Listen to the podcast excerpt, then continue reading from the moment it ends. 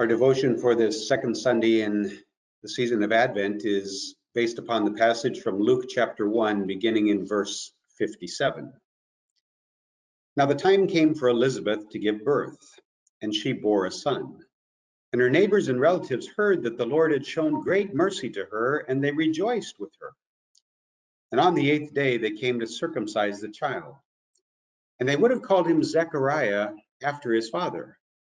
But his mother answered, No, he shall be called John. And they said to her, None of your relatives is called by this name.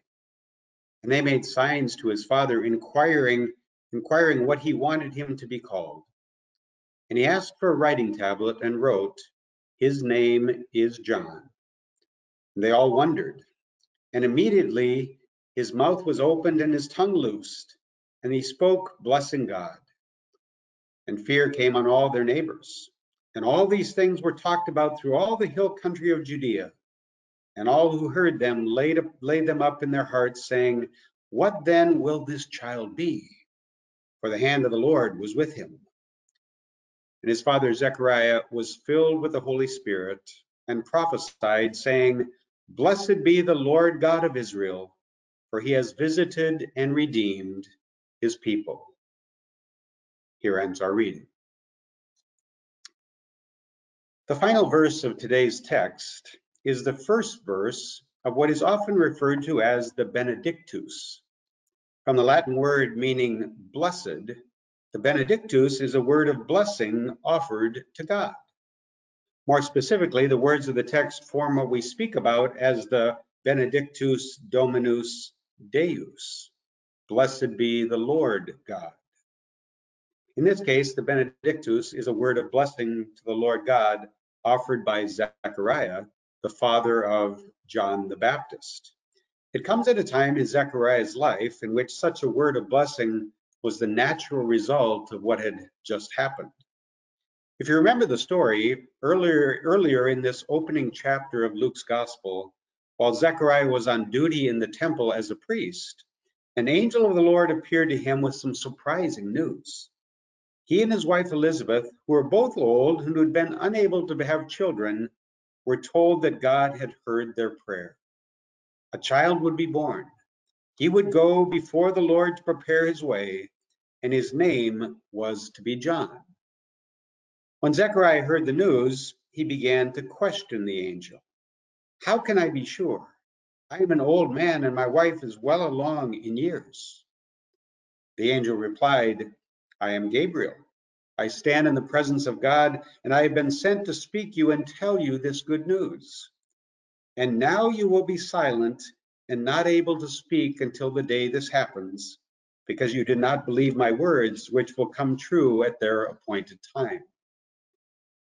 And so it was that Elizabeth be became pregnant, and nine months later gave birth to a son. And so it was that the father Zechariah was unable to speak, just as the angel had declared, until that day when it was time to give the child a name. Before he was to be circumcised, the child's name was to be made known. And as was the custom of the Jewish people, everyone thought that the child would be named Zechariah after his father. But that was not the name they were told by the angel to give. The angel had said that his name was to be John. And so that is what Elizabeth said. And when asked, that is also what his father Zechariah wrote. And from that moment on, his mouth was opened, it says, and his tongue set free, and he began to speak in a benedictus, praising God. For Zechariah, who was chosen by God to be the father of the forerunner of Jesus, a song of praise was a natural response. God's word had been fulfilled. His promise to Zechariah and Elizabeth had come to pass. What better way to say thanks than to offer his words and his life in a song of praise? 2,000 years have come and gone since Zechariah first heard the angel's words in the temple.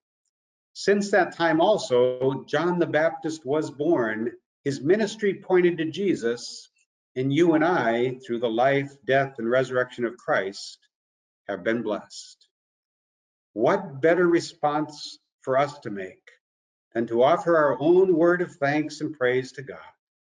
And what better response to make than to open our mouths and to use our own tongues to let the world know, just like Zechariah had, had, had done, what God has done for us in Jesus.